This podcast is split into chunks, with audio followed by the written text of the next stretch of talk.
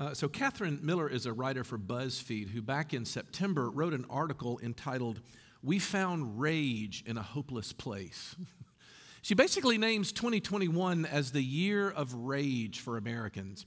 And the article is her trying to catalog the various kinds of anger that we've gone through in the last year. The first one she talks about is called sudden rage. Uh, the place where she sees this happening most often is apparently the airline industry. Uh, apparently, in 2021, there were 4,000 incidences, 4,000 instances of what we call disruptive passenger cases. 3,000 of those 4,000 cases were over mask wearing, which I'm still fascinated by those. I, I get, I, get, uh, I get angry airline people on TikTok all the time, and I'm like, you know that they're going to make you wear a mask. Like, how calculating do you have to be to suddenly be angry about them wanting you to wear it? The second kind of rage she catalogs is uh, what they, she calls um, deep moral anger. This is the kind of anger that came from the medical community who had to watch with every passing wave of COVID their resources get you know, uh, taxed to the nines and seeing people not be able to get the care that they needed. There was anger on the inside and a crying out of why. Finally, she calls something online anger. And there's no end of research as to what it is about being online that makes us able to be cruel in a way in which we would never be face to face. Probably it has something to do with you know, the anonymity that you feel behind your thumbs as you type away some wretched thing that you would never say to people's face. But we've got guidance from you know, people like NBA star Kevin Durant, who said, Look, hatred is just another form of passion and therefore a sign that you're really alive. Whatever. Keep shooting, Kevin. But look, here's the point. Whatever the reason, we are experiencing an, an, almost unprecedented amount of hostility and anger that's formerly been unknown to most of us. And a lot of us are trying to figure out what to do with it. Now, by that, I don't mean like how you deal with your anger, like, you know, uh, count to 10 or, you know, take a timeout. I'm not talking about that. I'm asking, where do we put it? How do we understand our anger? Because a lot of times we feel this deep need to be angry. We know, especially religious people like ourselves, that there is such a thing as righteous anger. And so we wonder if what we're doing actually sort of rises to that level. There was an early American preacher named John Chrysostom who once said, He that is angry without cause sins, but he that is not angry when there is cause also sins. And so, my guess is we spend a lot of times when we're angry trying to figure out whether it's appropriate or justified. Now, how much more do we search for answers, though, when the root of our anger is not our anger, but someone else's anger at us? Think about that for a second. When was the last time you were in a situation where somebody was mad at you? You're pushing a cart through Walmart, and somebody walks up to you, strikes up a conversation, and at one point they say, Hey, are uh, you and so and so okay? I mean, I had a conversation with them recently. They're pretty irritated at you. Or maybe you're at your office in the morning and somebody kind of pops his head around the corner of the office and is like, uh, I think you might have a, a situation to deal with because old so and so is in there with the boss and he's really bending his ear about you. Now, my guess is there's probably as many responses to the revelation that someone's angry at you as there are people in this room that range on one of two poles. Some of you, probably on the one hand, would be thrown into a deep, restless panic over the thought that someone's angry with you, while others of you, and you know who you are, kind of tend to thrive on a little bit of the drama, right? It's kind of like, sure, buckle up, we'll take into it. But one thing's for sure you would not be able to resist the almost uncontrollable urge to look into the situation, would you not? You'd be like, whoa, whoa, whoa, wait, wait, what? What did you hear? Who said what?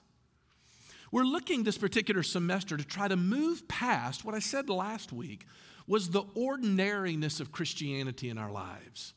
And what Paul does in the gospel here is he unpacks Romans, the book of Romans, as a way of saying this is what the gospel is. Last week we found out that he wasn't ashamed of it. Want to know why? Because he says it's a message of salvation. It's a message of salvation.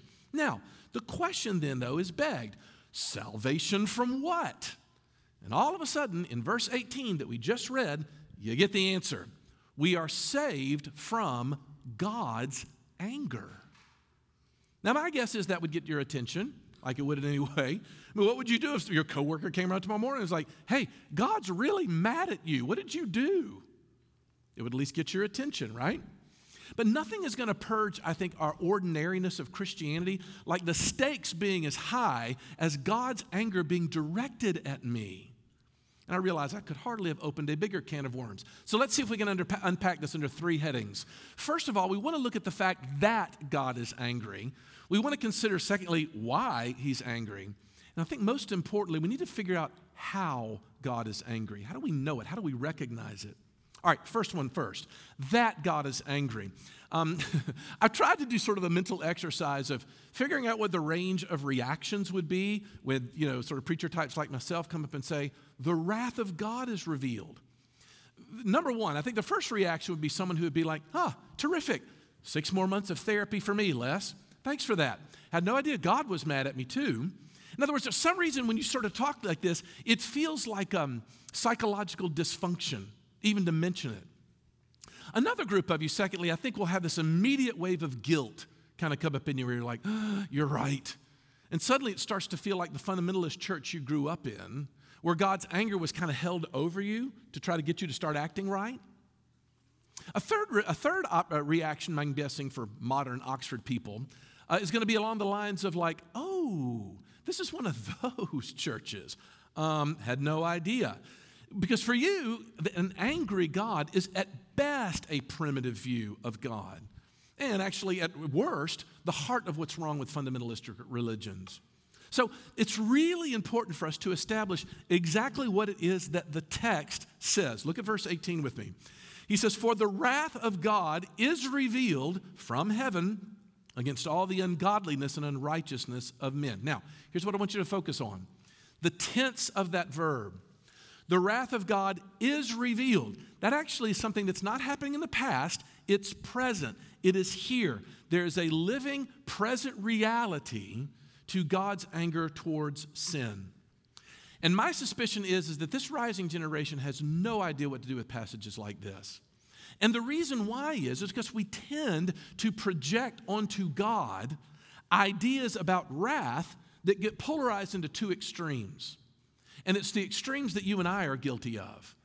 On the one hand, we think to ourselves, okay, God is a God, you're saying, Les, who flies off at the handle, who, you know, sort of uh, uh, uh, is malicious, maybe vindictive even. That's just like us to think of God that way. But on the other hand, we might think, well, he's actually just like us in that he's way above anger. You know, God does what he's supposed to do, which is to suppress any kind of negative emotions. In other words, we think God is like us.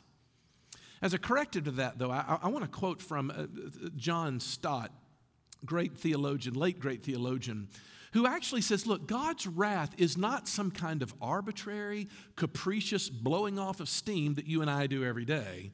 Rather, it is a very settled, very controlled, holy antagonism towards all evil. I think he's worth quoting at length here. Bear with me for a second. He says the kind of God that appeals to most people today would be very easygoing in his tolerance of our offenses. He would be gentle, kind, accommodating. He would have no violent reactions. Unhappily, even in the church, we seem to have lost the vision of the majesty of God. There is much shallowness and levity among us. It must even be said that our evangelical emphasis on the atonement, salvation by grace through faith in Jesus, is dangerous if we come to it too quickly. Hmm. We learn to appreciate the access to God which Christ has won only after we have first cried, Woe is me, for I am lost. He goes on. The wrath of God then is almost totally different from human anger. It doesn't mean that God loses his temper, flies into a rage, is ever malicious, spiteful, or vindictive. The alternative to wrath is not love, but neutrality. And God is never neutral. On the contrary, his wrath is his holy hostility to evil, his refusal to condone it or ever to come to terms with it. It is his just judgment upon it. Another theologian, John Murray, talks in the same sort of line of thinking in his classic book, Redemption Accomplished and Applied when he says, Far too frequently we fail to entertain the gravity of this fact. Hence, the reality of, this, of our sin and the reality of the wrath of God upon us do, don't ever come into our reckoning. We're not imbued with a profound sense of the reality of God, of his majesty and his holiness. And sin, if we reckon with it at all, is little more than misfortune or maladjustment. My point is this morning is you just have to be careful before you shy away from this truth, no matter how often we might misconstrue it into something it's not. I think the doctrine of the wrath of God, it, it needs to sit and stew for a while until such a time as when we've purged from our imaginations those versions of his anger, let's face it, that we were taught by our parents or our peers. Contrary to those, God's anger is, God's anger is clean, it's clear headed, it's unyielding. It is his inevitable opposition to anything that is set against his moral will.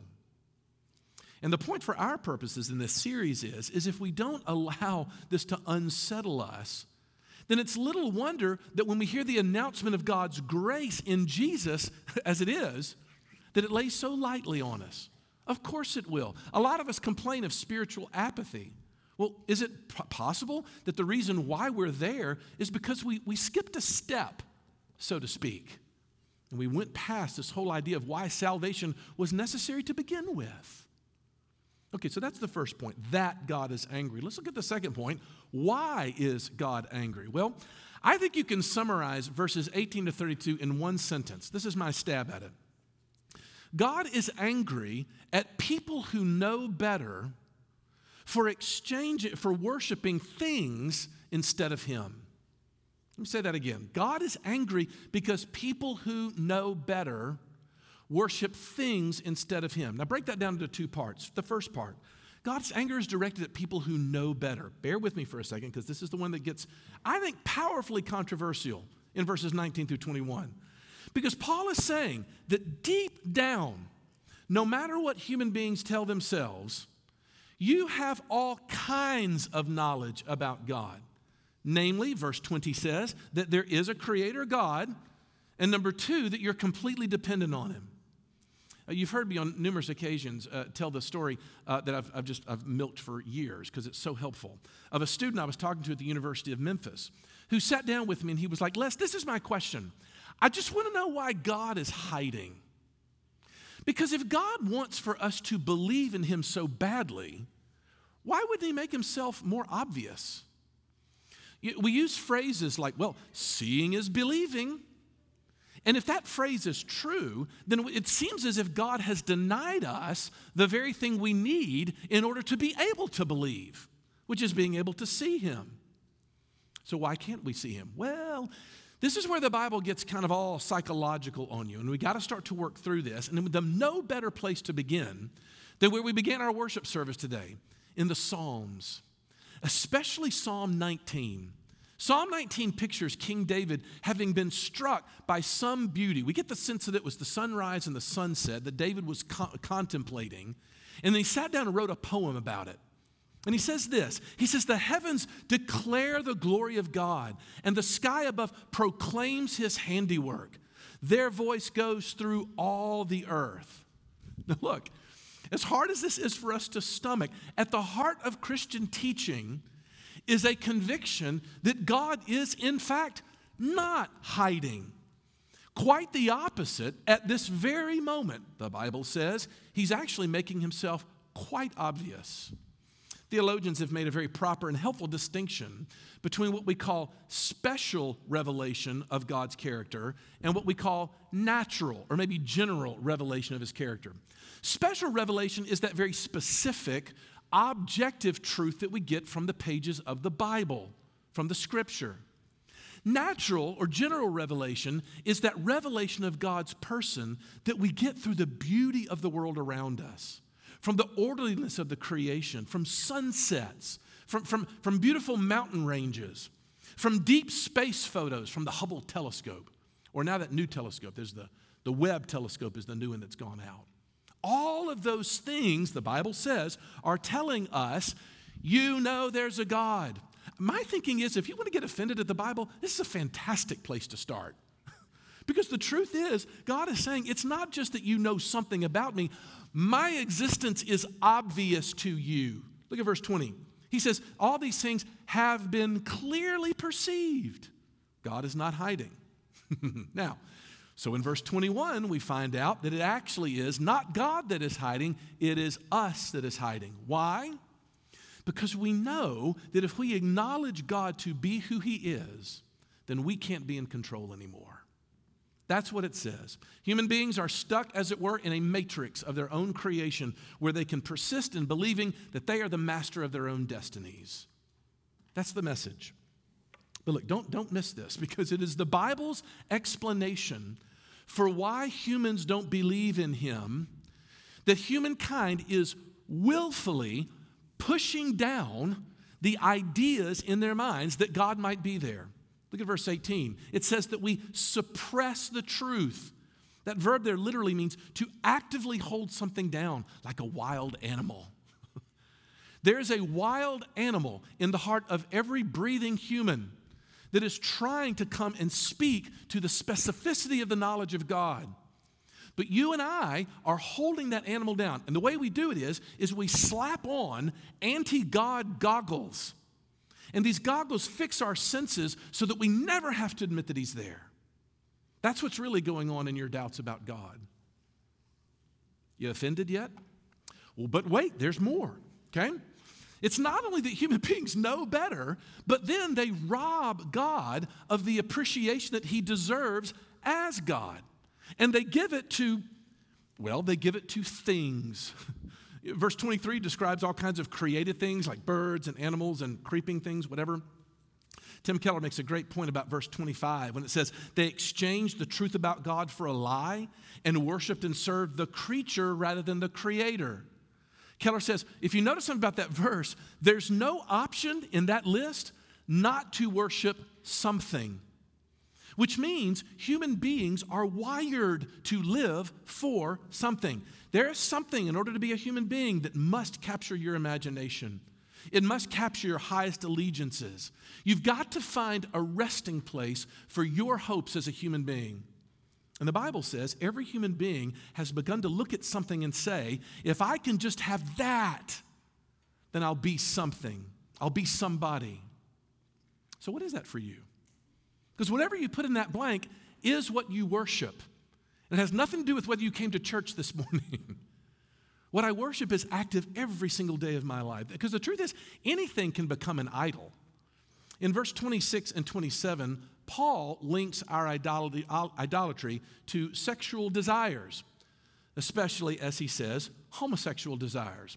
And a lot of people spin out on this. They're like, why does he talk about that? Well, because he's using an illustration. Sex, Paul knows, is a good gift of God's creation.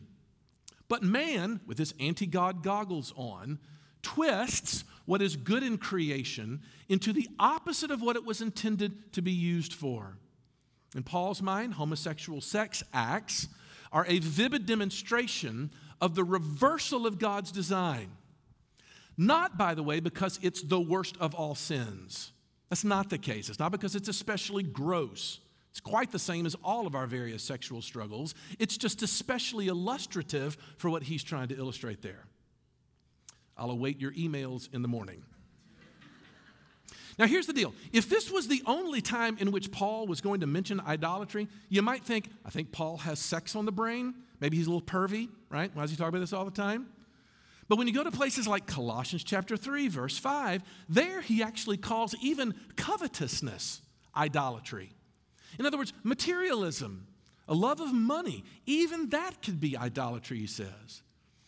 Look, here's the point idolatry is looking to something for value and safety more than you look to God. In other words, He is the only thing that you were built to value in an ultimate sense. And so, if you put it in these terms, you begin to realize, and this is a little unnerving for religious type people here, even your religion can be an idol. In other words, it's possible for me to look at all of the things that I do my Bible reading, my faithful church attendance, uh, my, my winning, sparkling child rearing to produce well adjusted, non embarrassing children. That was funnier than that, than the reaction got. The parents laughed nervously at that point. But all of those things, when all of a sudden I look at those things and say, this is what makes me me, the Bible says even that's idolatry. Even the exercise of faith can be so if we don't set God in the center of it all. Look, until you start to use the framework of idolatry, I, this is a simple aside, you really don't know anything about your life. Years ago, I was able to read an article by the late David Powlison called uh, Vanity Fair and Idols of the Heart. And in this article, he simply unpacks how it is that what you and I call our personality, just the way we are, is really just a, a, function of a complex of idolatries that are working in any given way to produce what you are. In other words, we look and we say, why is it that I have a sense of self? What is my sense of self? Who am I? What, what do I, why do I do what I do? Why do I fly off the handle? Why, why am I triggered by that stuff over there? What is it that makes me angry? What is it that makes me super happy? In other words, all these things are a matter of a complex that are fashioning me. They are idols that are trying to fashion me into their image. And are you ready for this? God's not happy about it. And he's not happy about it because people have set something in the center of their hearts that was never designed to be there, and the effects of which are disastrous, which is a fantastic lead into the final point. We see that God is angry, we see why God is angry. We've got to figure out, though, how he's angry. Because if you look there at verses 24 and 26 and 28, in those three verses, there's a phrase that Paul uses to sort of unpack the manner of God's wrath, and therefore the way in which you and I can recognize it. God's anger is manifest in, here's the phrase, giving them over. Verse 24 describes what we were given over to. The word there is lust. And again, we usually think of sex when we think of that word, but it's actually far more broader than just sex. The Greek word translated there literally means over desire, it means super desire or an inordinate desire that you can't control. In other words, Paul is talking about addiction. That's the manner of God's wrath is addiction. Paul is saying that the peculiar nature of idolatry is it leads you to the very thing that you didn't want from the thing. We go to our idols because we hope that it'll keep us in control. But in the end, the idol's controlling us. We thought that would hold out freedom for us, but instead we become robots. We become slaves. And what happens is you don't just experience disappointments in life, but you're so consumed by your idol wanting to be in its image that when it gets threatened, you want to die. I had one theologian say that the devil always wants the destruction of, of the host. Suicidal thoughts are themselves a, a, a logical extension of our ultimate idols because they'll always be threatened in this life. Only God can't be threatened there. Here's the point being controlled by our idols dehumanizes you. And it leads you to come like an animal. There's a whole theology of how of, of man's relationship to animals in the Bible. I wish we had time for it. But what happens is we consume each other. That list in verses 29 to 31 that Johnny read for us, that shows a bunch of relational consumers, societal consumers. We're people who feed on each other and hurt one another. This is why Paul says in Galatians chapter 5, 15, when he warns the Galatians to stop biting and devouring each other. He's not talking about cannibalism. He's talking about the way that we hurt and destroy each other with our words and the way we act. Let me illustrate it this way. Let's imagine there's two women who lose their job on the exact same day. The first lady is powerfully disappointed. She weeps over the loss. She worries mightily about what she's going to do next. But as days turn into weeks and weeks turn into months, she finds herself getting over it. She finds herself able to adjust and move forward. The second woman, on the other hand, actually is not just disappointed, she's devastated. She cries herself to sleep at night out of pure rage. She lashes out to all of her closest friends about her former boss. She can't even see how unhealthy she's becoming as she does. Maybe even she self medicates by doing a lot of day drinking she looks for opportunities where she can run down her former employer. And if you ask her about it, even years later, she will explode in vitriol about it. So much so that her friends have learned that we, uh, we just don't go there when it comes to our relationship with her. Now, here's my question What's the difference? Two people in exact same circumstances, but entirely different reactions. Why? Because it goes back to idolatry. And the point is, the idolatry of the latter person is hurting her. And it's hurting her friends around her. And God says, those image bearers are created in my image. And I'm not happy about that. When you hurt yourself and those around you, that is costly. But the crazy thing is, with that idolatry of that latter person, she's looking at this thing that she wants so badly, but she realizes she also can't live without it. That's addiction. A couple months ago, I had my, my, uh, my phone on shuffle for my music. And uh, one of my favorite songs by the 80s uh, performer, Karla Bonoff. Anybody remember Karla Bonoff? She's fantastic. She's got a song called Lose Again, which is one of the most pathetic, you know, sort of uh, torch music you've ever heard in your entire life. It's fantastic. The chorus goes like this She says, You know, nothing can free me from this ball and chain, but I made up my mind I would leave today. But you're keeping me going. I know it's insane because I love you and then I lose again. You ever felt that way? What is it that you want more than anything else in the world to be free of, but yet that one thing is the thing that's keeping you going? That's insanity. And that insanity is God's anger. That's what it is. It is the wrath of God revealed right now because God has made this beautiful creation and we're destroying it. He who owns the cattle of a thousand hills, which includes human beings, takes it personally when we hurt people that are created in His image. It's an expression of His own glory. They're, in, they're created in my image, therefore they're glorious. And when you hurt them, you hurt me. And my simple point this morning is this I just don't think we're spiritually healthy until we come to grips with that and let it sit. Now, look, you know me well enough to know that I, I just can't end a sermon that darkly. And let's be honest, there's not a ton of light in this passage, but we, we work through the Bible here. That's what we do. But I simply want to throw one small thing in conclusion, and that is that it should not be so hard to conceive. When we see how the Bible frames the issue of idolatry, the means by which God is going to cure our addictive dehumanization. In other words, if the problem is that we have found the creature more fascinating and more beautiful and more desirable than the Creator, then the only way to break the spell is if He, in the end, shows Himself to be altogether lovely and better than my idols. In other words, the path, regardless of what it is, and we choose all kinds of paths. We want to break the spell too. We want the spell to be broken. And so we're like, I know, I'll just feel guilty more. Or how about a little more shame? If I sort of heap that on myself and feel weighted down, maybe that will atone for it. Maybe we say things like, well, you know, I'm at a stage in life where I'm just starting over. Maybe we try a little more willpower. Maybe we thought to ourselves, I know, I'll ask Jesus in my heart again in the hopes of fixing it. But here's the deal none of that's going to break the spell. The only thing that breaks the spell is to all of a sudden see what Jesus has done, see who he is, and realize that's worth getting and it's better than this. Hey, and here's a little power flash for you. You don't just learn that once. That happens over and over and over and over again. It's called the Christian life. It's called living in union with Christ. And I just, I just want to hold it out there as a carrot.